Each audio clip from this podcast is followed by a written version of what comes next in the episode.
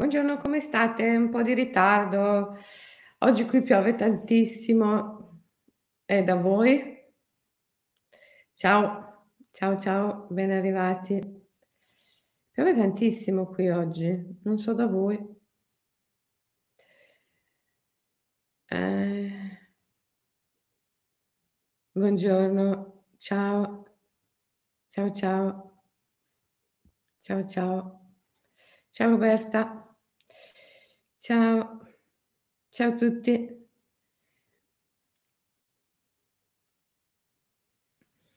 Piove tantissimo, l'ho già detto in una diretta passata che veramente sembra, sembra un, un clima monsonico, eh, ma è un po' di anni che è così, eh, che, che sembra di essere in un clima monsonico.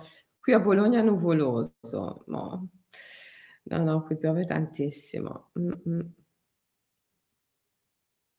Buongiorno, buongiorno. Luminoso e prospero a Venezia. Vabbè, meno male. Meno male, perché quando piove tanto a Venezia c'è sempre la paura che... Mm. Ieri, ieri è piovuto tanto qui in Puglia. Oh, che bella la Puglia. Monza piove molto. Sì, beh, Monza siamo abbastanza vicini. Ehm, Luisa. Ah, bene, buongiorno, buongiorno, che bello trovarsi con voi al mattino. Oggi abbiamo un argomento molto tosto, eh? non che gli altri non lo, non lo fossero, non lo siano tutti i giorni, però oggi, oggi parliamo di Tenghise Abulazze. Chi è Tenghise Abulanze? Ah, a proposito, grazie, grazie, grazie a tutti quelli che mi scrivono eh, per eh, suggerirmi argomenti, perché come vedete io poi prendo sempre spunto da quello che voi mi eh, dite, mi chiedete, magari li metto insieme, gli do un altro titolo, però poi eh, cerco sempre di eh, fare la diretta su quegli argomenti di cui voi mi chiedete di parlare. E mi avete scritto di parlare del ruolo della madre, mi avete scritto di parlare eh, del giocatore, eh, di chi eh, rovina le relazioni perché è sempre intento a giocare ai videogiochi o ad altre cose di questo tipo. Eh, mi avete chiesto di parlare dell'aborto ehm, e io ho intitolato questa diretta Le colpe dei padri. Che cosa c'entra, direte voi, con l'aborto, col ruolo di madre, con um, il gioco eh, che rovina le relazioni, il tema delle colpe dei padri, eh, c'entra tantissimo. E adesso vi spiego. E soprattutto cosa c'entra Tenghise Abulazze? E chi è Tenghise Abulazze.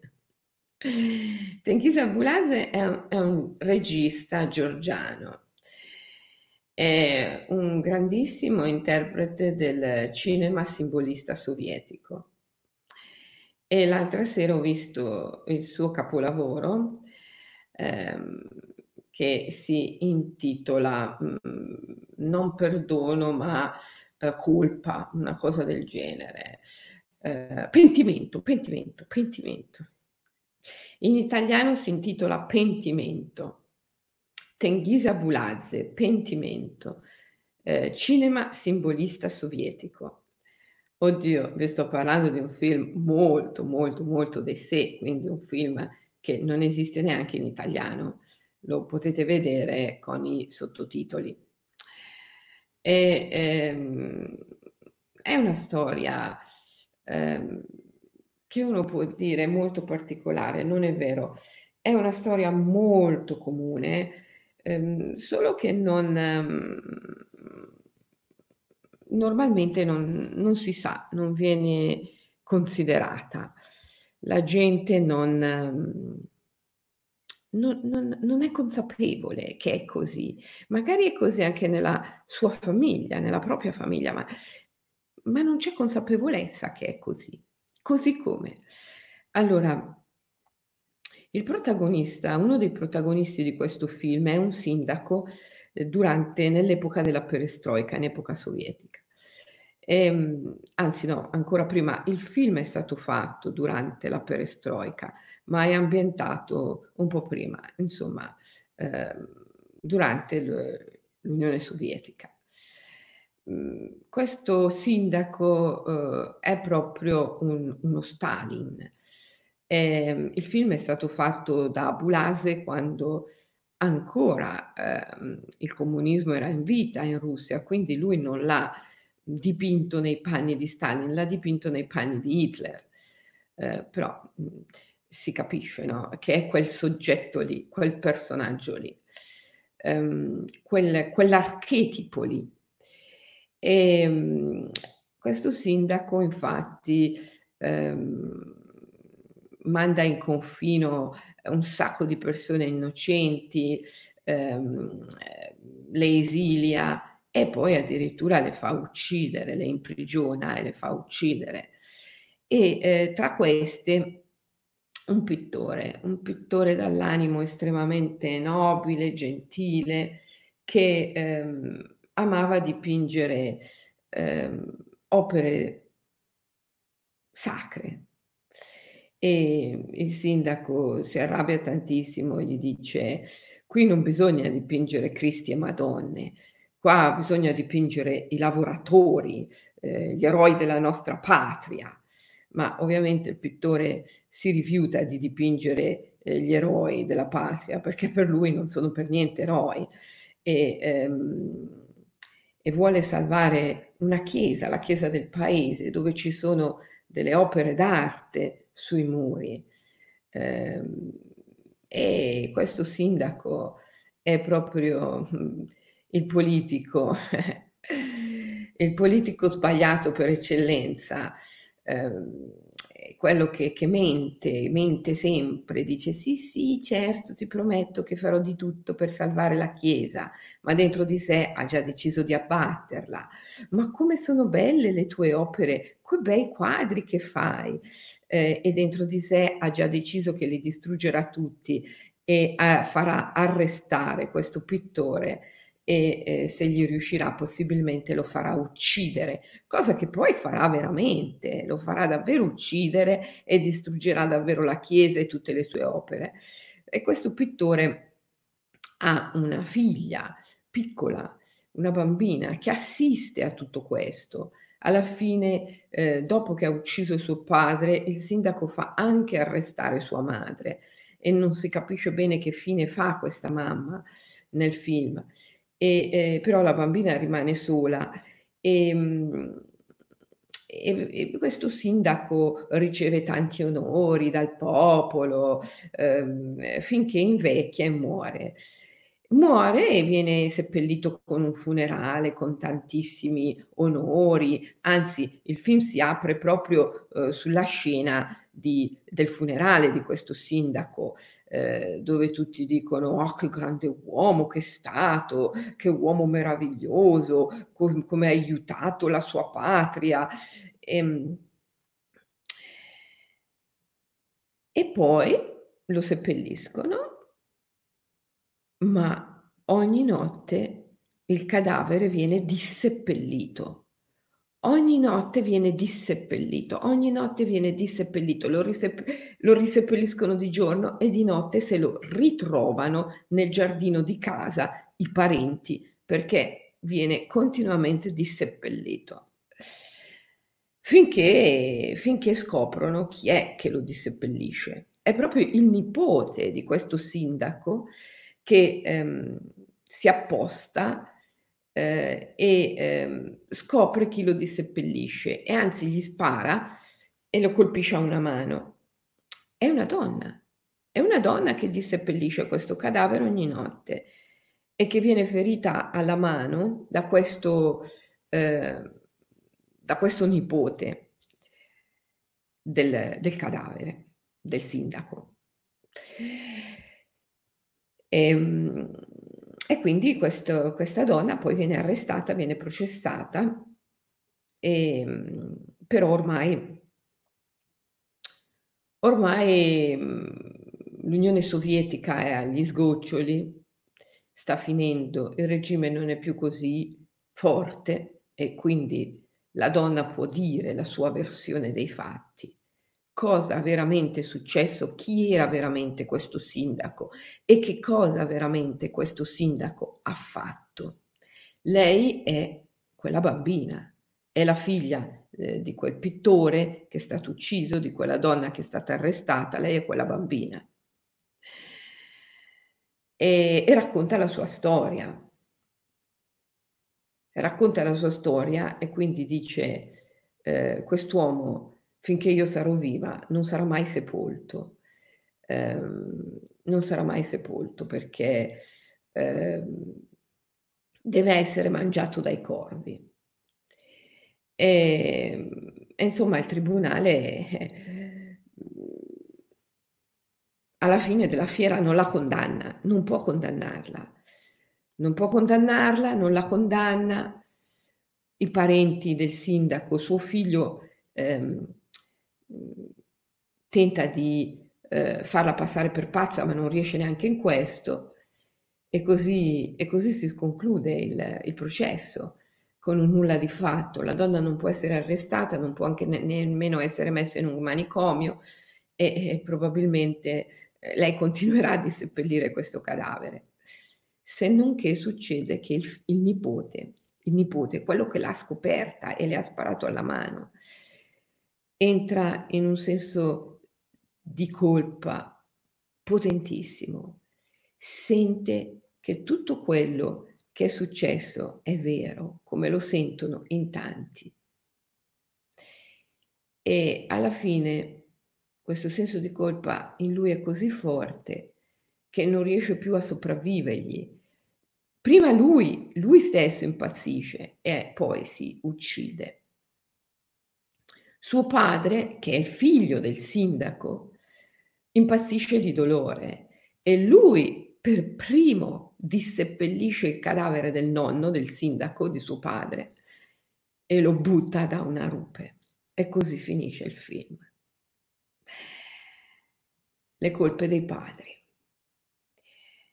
Quando ero nell'eremitaggio della foresta di Abarana con il mio maestro, il venerabile Gattatera, era assolutamente evidente, era, era evidentissimo che la più parte dei problemi degli individui sono causati da buta, li chiamava lui, spiriti perturbati, spiriti perturbati che stanno alle nostre spalle, non in un senso temporale, perché il tempo, l'abbiamo visto tante volte in queste dirette, non esiste, tutto accade nell'attimo presente, tutto accade adesso, tutto accade proprio adesso stanno alle nostre spalle, nel senso che ci eh, seguono, talora ci inseguono.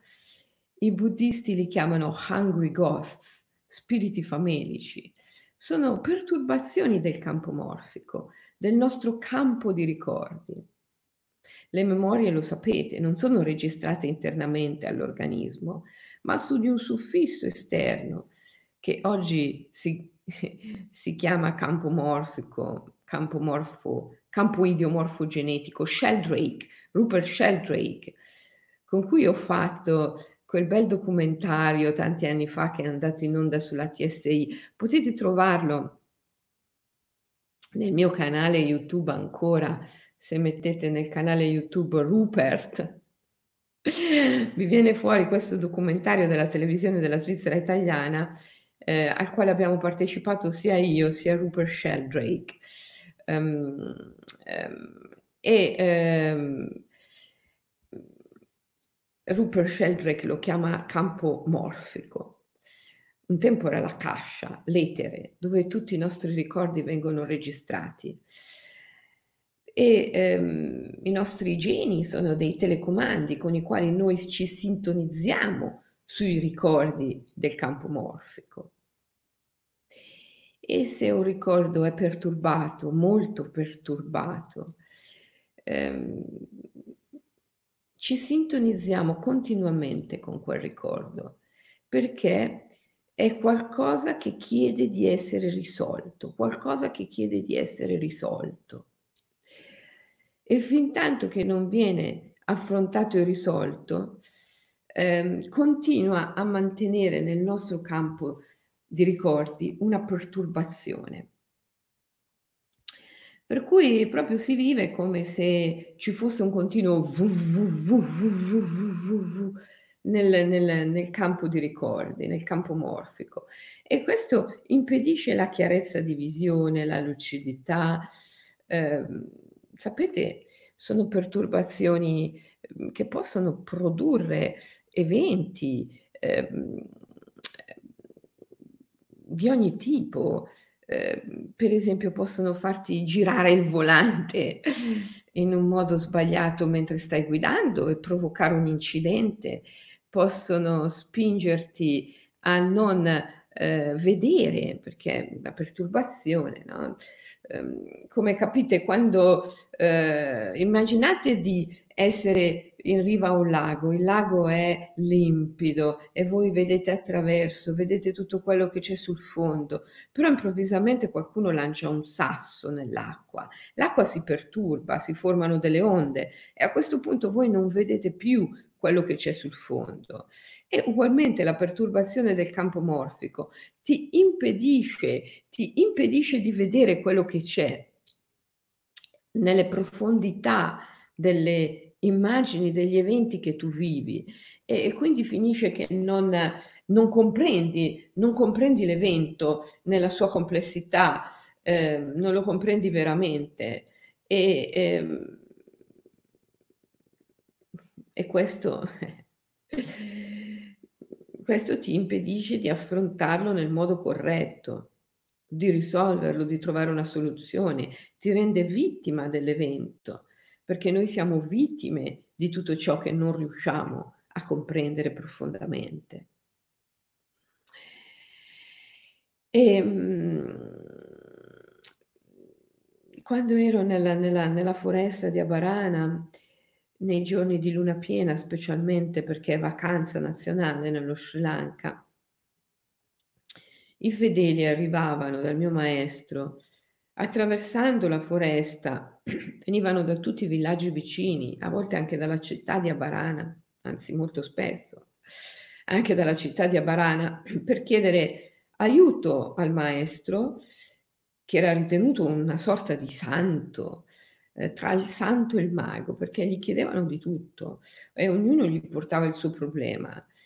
E, e molto spesso lui mi diceva, così bisbigliandomi all'orecchio, Buddha, Buddha, voleva dire c'è una perturbazione, c'è una perturbazione eh, nel campo morfico di questa persona.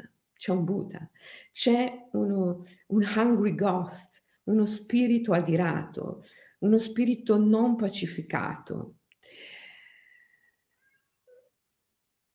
Bisogna pacificare, bisogna pacificare tutte le immagini che sono alle nostre spalle, non nel senso che sono in un passato, perché passato non esiste, ma nel senso che sono molto in profondità dentro di noi. Queste immagini Mhmm, influiscono molto sulle relazioni familiari. Molto. Le persone che sono sempre distratte dal dai giochi, dai giochini elettronici, piuttosto che da altri tipi di gioco, come mi scrivete voi, Selene parla del gioco. Ecco, il più delle volte sono distratte da, ehm, Buddha o sono in fuga da buta, cioè da immagini perturbate. Giocano per attenuare un'ansia, giocano per attenuare un'ansia che è l'ansia data dalla presenza della perturbazione nel campo morfico. L'esperienza di madre, altra cosa che mi avete chiesto, è molto influenzata dal campo morfico. E ehm, anche gli aborti a volte sono esperienze prodotte dalla presenza di spiriti perturbati. Eh, gli psicanalisti direbbero memorie, memorie ancestrali. Nel buddismo esoterico si dice spiriti perturbati. Anche nello sciamanismo si dice spiriti perturbati. In psicanalisi si direbbe memorie ancestrali.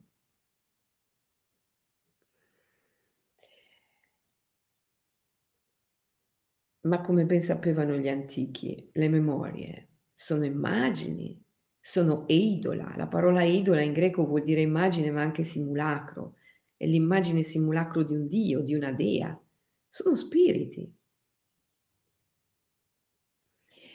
Chiaro, noi viviamo in una società desacralizzata e riconoscere questo non è facile. Rimaniamo prigionieri della mente che decifra la realtà in modo meccanicistico, escludendo la presenza dello spirito. Ma questo ci complica soltanto le cose perché ci rende molto più difficile il compito della pacificazione.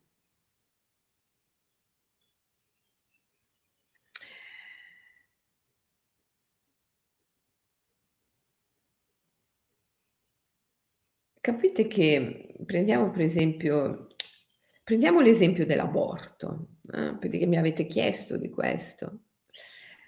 L'aborto magari ripetuto, Ecco, ehm, non è che magari qualcuno che ha alle spalle 3 aborti e poi un figlio finalmente nato, ehm, può dirsi può dire di avere un figlio. No, no, ne ha 4, ne ha 4. Solo che ne ha 3 al di là della grande soglia e 1 al di qua. 3 al di là e 1 al di qua. Che cosa produce questa proporzione? C'è una necessità, c'è una necessità dietro questo. E le necessità hanno anche la dea della necessità.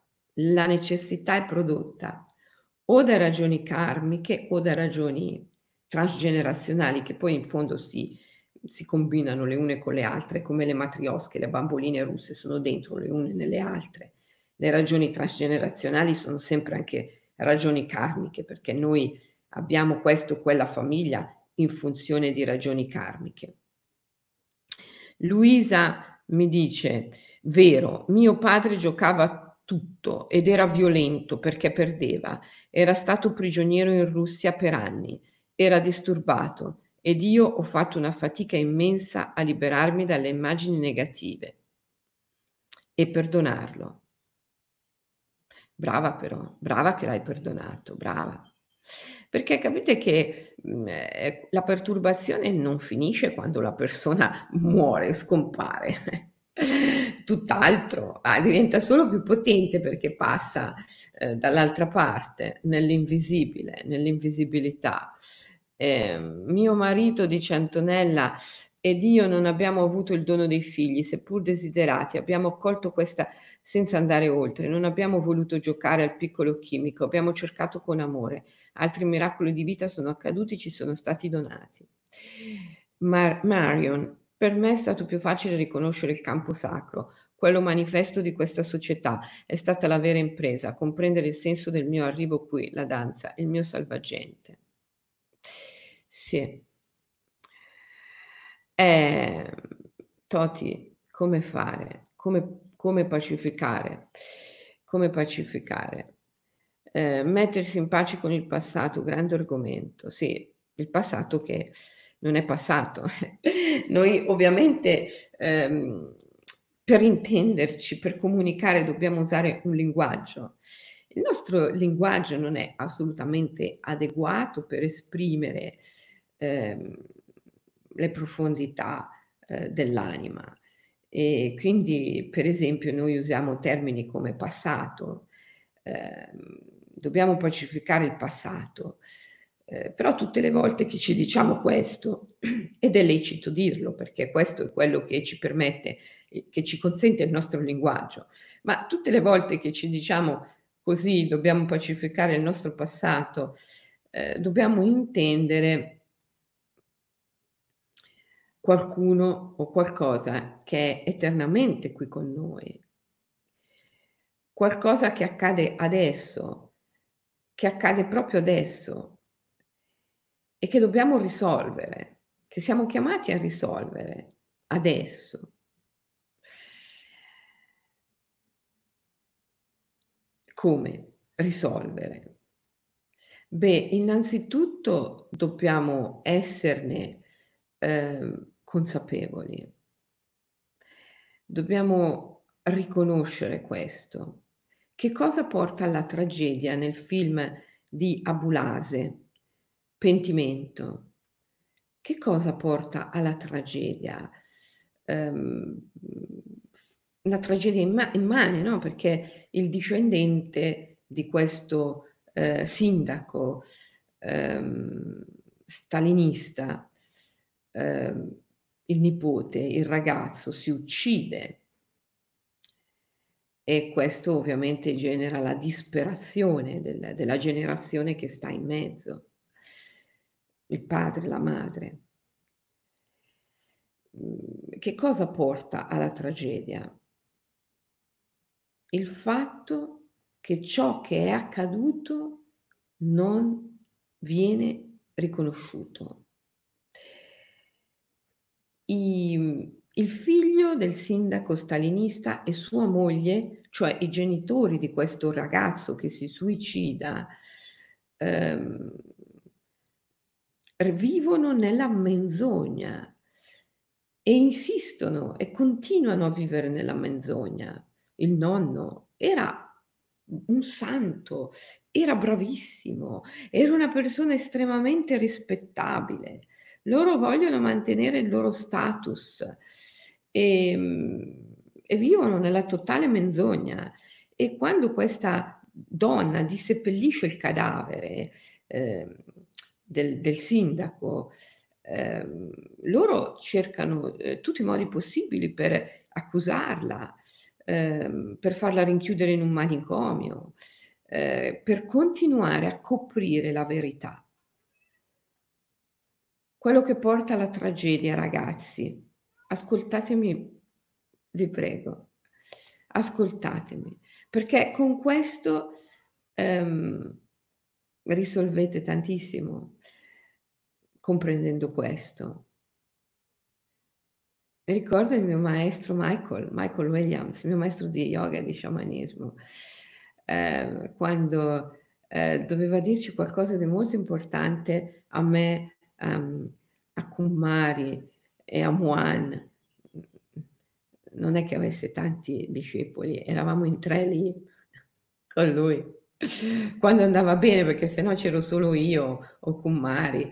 E, ehm, dice ascoltatemi attentamente. Allora quando diceva così si capiva che arrivava il momento clou e io ehm, e io mi mettevo in un ascolto così attento che eh, sospendevo il respiro, co- come un animale, sapete gli animali quando annusano, che smettono di respirare per qualche istante per essere più attenti quando, non quando annusano, scusate, quando sentono un rumore, quando annusano ovviamente respirano, ma quando sentono un rumore, l'animale, avete mai osservato il vostro cane? Quando sente un rumore per mettersi in ascolto ancora più, più attento, sospende il respiro. Eh, io mi accorgevo che quando Michael diceva ascoltatemi attentamente, sospendevo il respiro per ascoltarlo ancora più attentamente, perché sapevo che in quella cosa lì che stava dicendo c'era una chiave potentissima, se la capivo mi semplificava tutto. Quello era il momento in cui dovevo assolutamente capire, perché se capivo lì mi si semplificava tutto. Eh, e diventava tutto più semplice. Eh, ecco, ehm, quello che complica tantissimo le cose è la menzogna.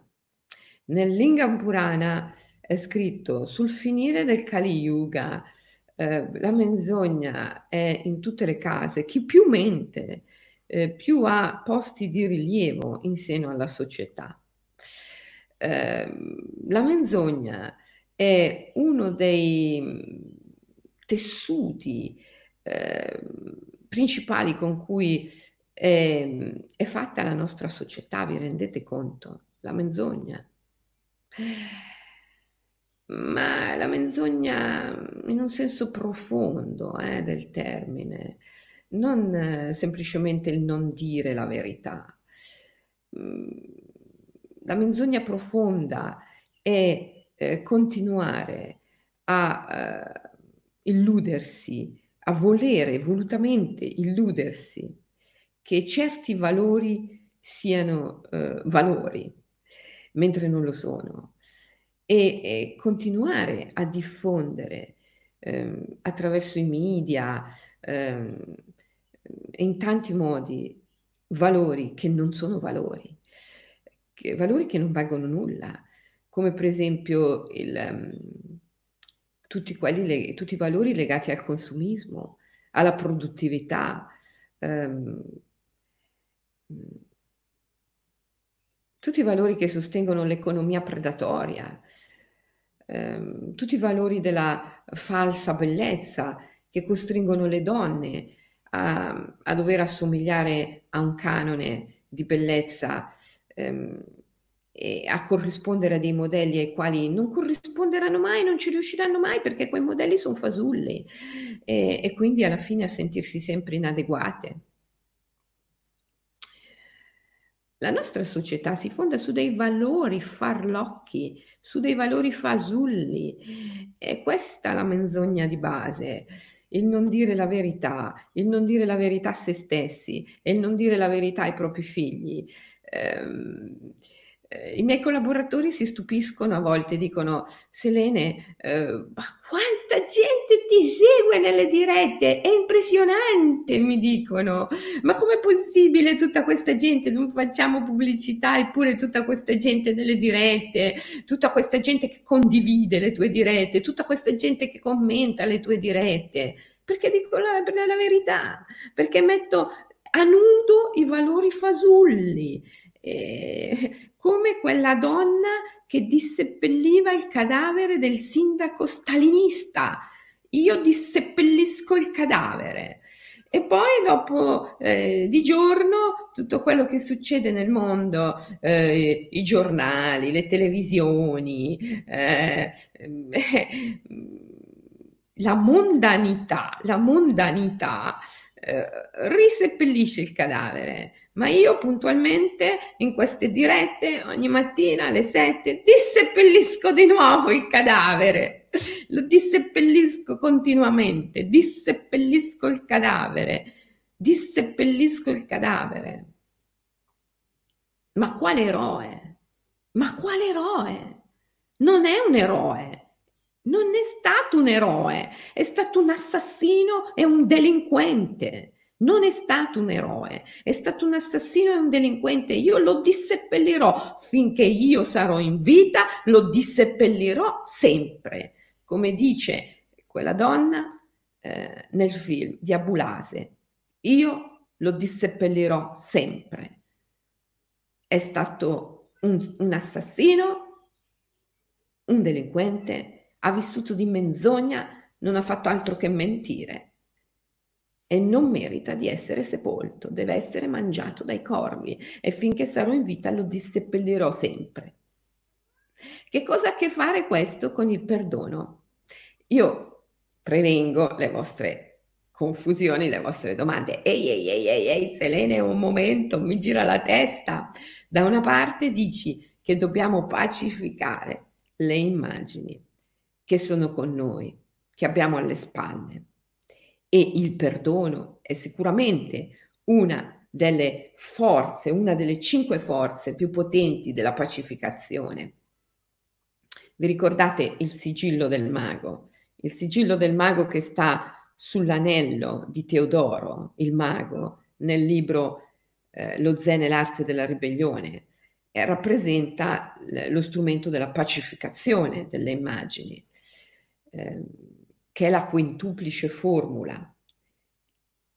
Ti benedico, ti ringrazio, ti perdono, ti amo, ho fede in te, ti perdono è fondamentale.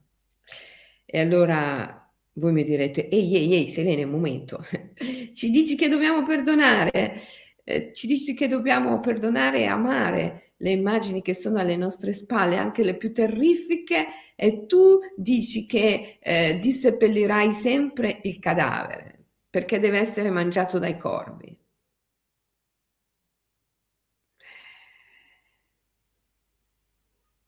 Sì, è esattamente così deve essere mangiato dai corvi. Questo cadavere che dobbiamo disseppellire, questo cadavere che dobbiamo disseppellire, che dobbiamo far mangiare dai corvi, è, è la paura che abbiamo dentro, è la paura. E è quella paura fasulla che ci portiamo dentro e che ci impedisce di vedere la verità, ci impedisce di mettere a nudo la verità. Prima di poter perdonare arriva questo disseppellimento, disseppellire il cadavere, mettere a nudo la verità, mettere a nudo la verità, disseppellire il cadavere. Come puoi perdonare tuo padre?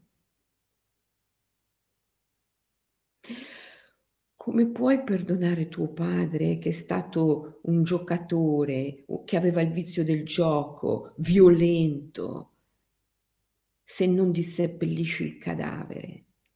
se non lo vedi nella sua verità, nella sua nudità, per quello che è stato. Se continui a vivere nel falso mito, prima lo devi vedere per quello che è stato. Devi disseppellire il cadavere, devi vederlo nella sua nudità, nella sua verità. Dopo puoi perdonare, dopo puoi perdonare, ma prima devi disseppellire. Prima devi disseppellire, poi puoi perdonare. Disseppellire il cadavere. Disseppellire il cadavere. Vi rendete conto che nella nostra società questa è la cosa più difficile, portare a galla la verità portare a galla la verità, perché la nostra è una società costruita sulla menzogna. È pazzesco.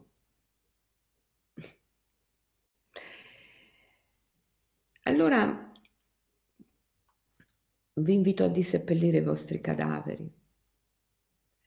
Se volete avere un futuro radioso, un futuro meraviglioso, se non volete diventare vittime del peso del pentimento, come è successo nel film di Abulase, e se non volete che i vostri figli e i figli dei vostri figli diventino vittime del pentimento, dovete disseppellire i cadaveri, portare a galla la verità. Questo per esempio passa dal parlare con i vostri figli, Parlare, parlare, parlare, parlare, parlare. Per esempio, coloro che mi hanno scritto, Selene, puoi parlare degli aborti? Io ho avuto tre aborti e poi finalmente un figlio. Io ho avuto quattro aborti e poi finalmente un figlio. Io ho avuto due aborti e poi un figlio. Tanti mi hanno scritto così. I vostri figli, quelli nati, sanno dei, degli aborti che avete fatto? È importante disseppellire il cadavere. Perché se voi avete avuto due aborti e poi un figlio, vostro figlio non è primogenito, vostro figlio è terzogenito e deve sapere di avere due fratelli oltre la grande soglia nell'invisibilità. Disseppellite i cadaveri. Quanti amanti avete avuto? non c'è niente di male nell'avere degli amanti. Dovete dirlo. Semplicemente disseppellire il cadavere, avere il coraggio della verità, disseppellire il cadavere. Come sono andate veramente le cose? Secondo te, nella tua visione, è chiaro che una verità ultima non esiste, non esisterà mai. Ma tu hai dentro di te la tua verità, disseppelliscila, disseppelliscila. Prima di tutto devi farlo con te stesso, è una meditazione. Oggi scegliamo questo OMI, One Minute Immersion. Oggi, almeno per un minuto al giorno, almeno tre volte al giorno, vorrei che vi chiedeste come sono andate davvero le cose. Io lo so qual è la verità su questo, su questo, su questo. Cosa c'è che sto nascondendo? Magari a me stesso per primo. E poi vorrei che vi impegnaste, che prendeste ferma decisione di parlare di questa cosa, di portarla fuori. Perché questo aiuterà voi, aiuterà le persone che amate, aiuterà i vostri figli, i figli dei vostri figli, aiuterà i vostri progetti, perché anche i progetti sono figli. Chi mi dice io non ho avuto figli, eh, però hai avuto altro tipo di figli, hai coltivato progetti, hai coltivato la relazione col tuo compagno, hai coltivato altre cose, hai dato altri frutti. Bene, se non volete che i vostri frutti marciscano, disseppellite ca- i cadaveri. La famiglia una volta tenevano tutto nascosto, le famiglie una volta, certo, è verissimo, è verissimo, le famiglie una volta tenevano tutto nascosto, è verissimo, ma voi lo sapete che nelle eh, tribù, ehm, se venite con me per esempio in Birmania, vi porto nelle tribù del, del Triangolo d'Oro, ehm, gli Enghi, Palaunghi, Chin, ehm, in queste tribù ancora oggi ehm, è in vita questa tradizione quando una donna è incinta, lo sciamano della tribù, ehm, che è sempre anche un artista, un musicista, per esempio lo sciamano dei Palaung ehm, eh, suona uno strumento antico, una specie di violino che ha costruito lui stesso. E quando una donna della tribù è incinta, suonando questa specie di mandolino, ehm, racconta delle favole al nascituro, cioè al bambino che la donna porta nella pancia. Racconta delle favole al nascituro. E non sono favole inventate, sono le gesta degli antenati di questo bambino. E la mamma partecipa a questa narrazione raccontando tutto quello che lei sa. Anche il papà racconta tutto quello che lui sa e anche i nonni e i bisnonni se sono ancora in vita. Tutta, tutti i parenti del nascituro partecipano alla narrazione dello sciamano. Lo sciamano suona il mandolino e racconta al nascituro che la donna porta in grembo tutte le gesta dei suoi ascendenti, dei suoi antenati e tutti i parenti arricchiscono questa narrazione con quello che loro sanno. Perché ancora prima di nascere il bambino deve conoscere la verità. Noi viviamo in una società che si fonda sulla menzogna e la prova è quello che voi stessi mi avete appena detto. La famiglia, una, le famiglie una volta tenevano tutto nascosto, non solo una volta, ancora oggi.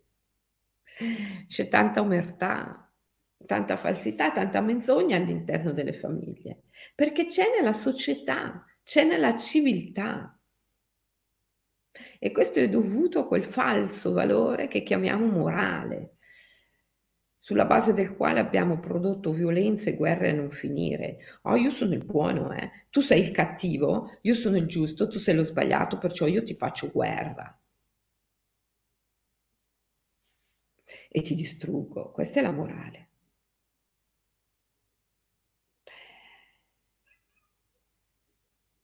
Dobbiamo far ricorso al potere dell'anima, che è il potere dell'inclusione, l'inclusione. Dobbiamo sostituire la morale con l'inclusione. Dobbiamo includere tutti gli eventi del passato di cui siamo a conoscenza. Dobbiamo includerli nei nostri racconti, nelle nostre narrazioni.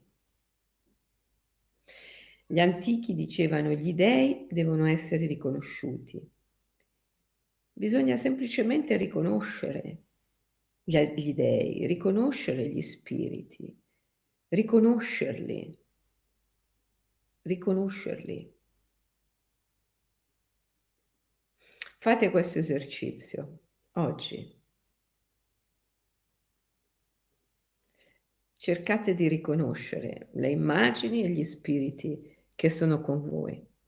Sono stata esiliata dalle mie sorelle per aver visto il passato più difficile è parlarne ai figli del mio passato. Lo farò. Luisa, io lo so che è difficile parlare ai figli del tuo passato. Lo è per ciascuno, lo è per tutti. Ma dovete trovare il modo di farlo. Dovete trovare il modo di farlo.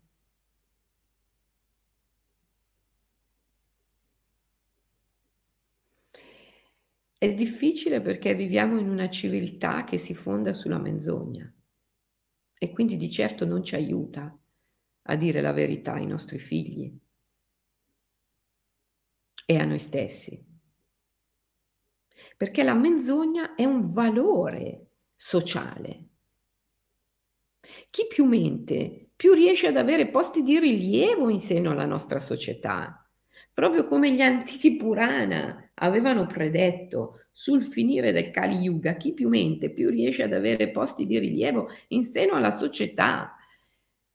Ma questo ricade sui figli e sui figli dei figli ed è un grande problema per tutti, porta dolore, sofferenza. Non ne vale la pena.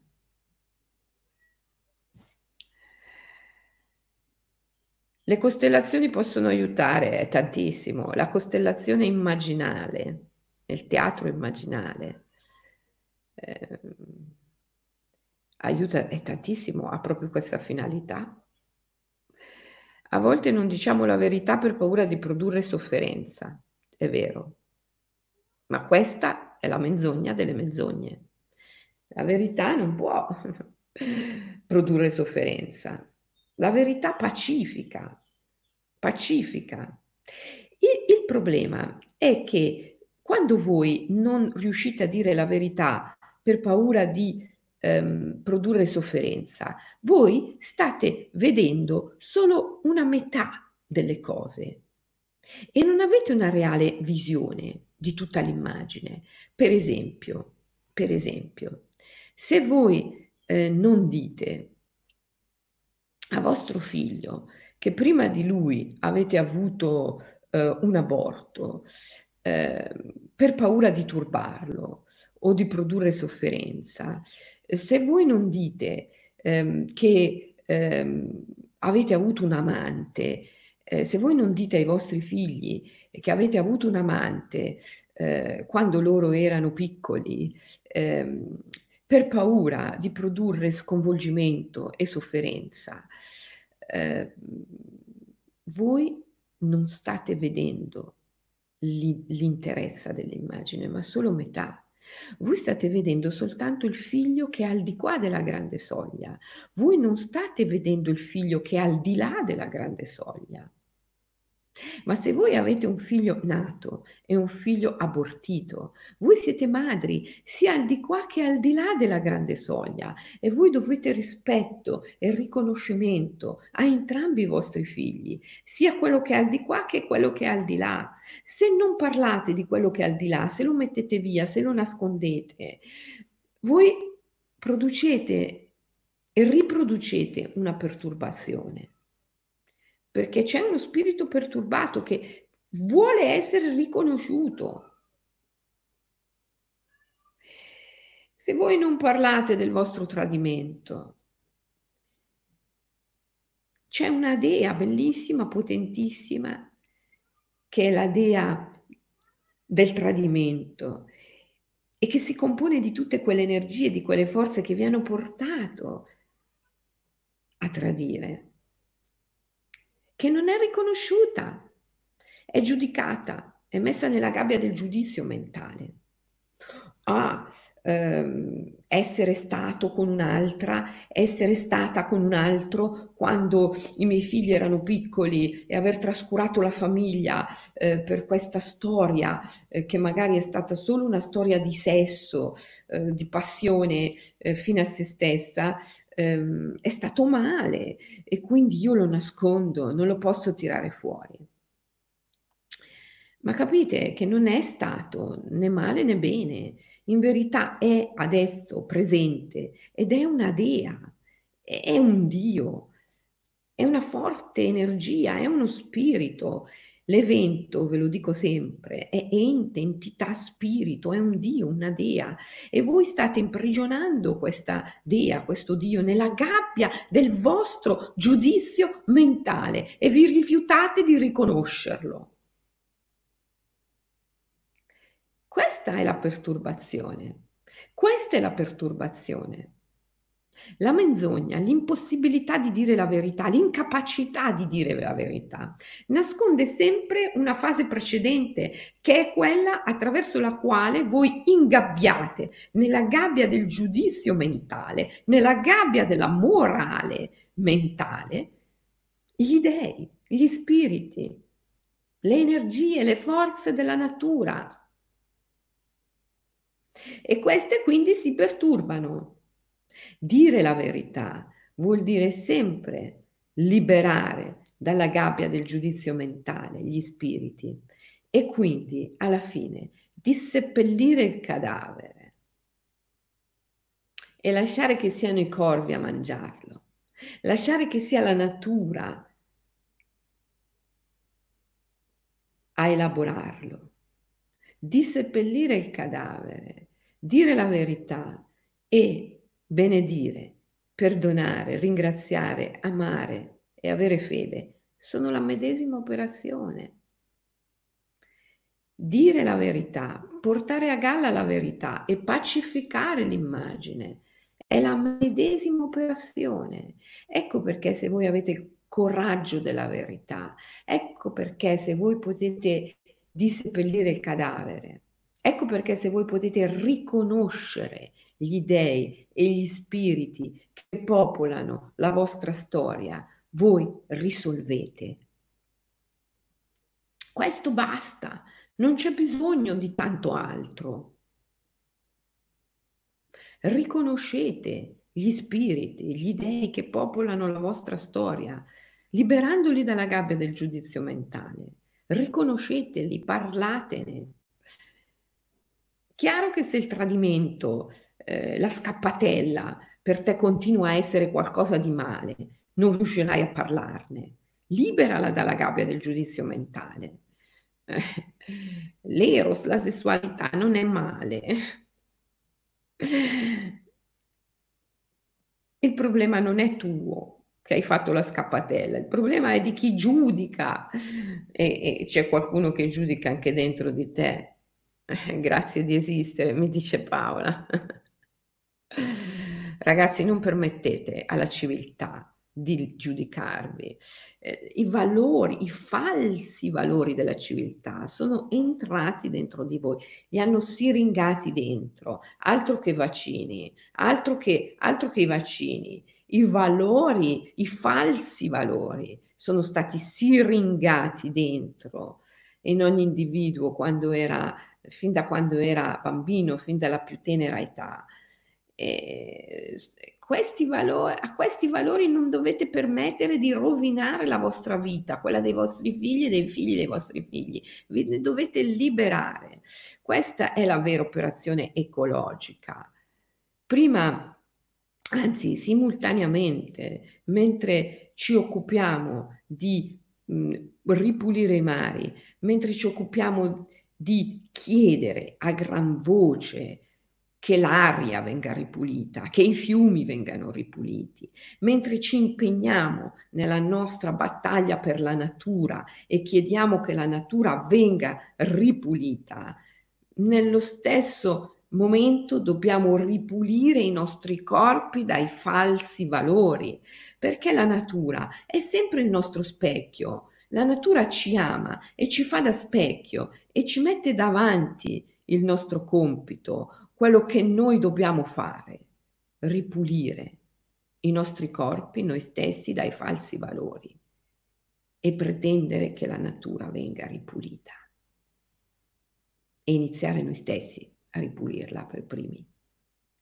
Vi saluto ragazzi, vi abbraccio, vi voglio bene, eh, praticate la verità, praticate la verità. Ciao, buona giornata.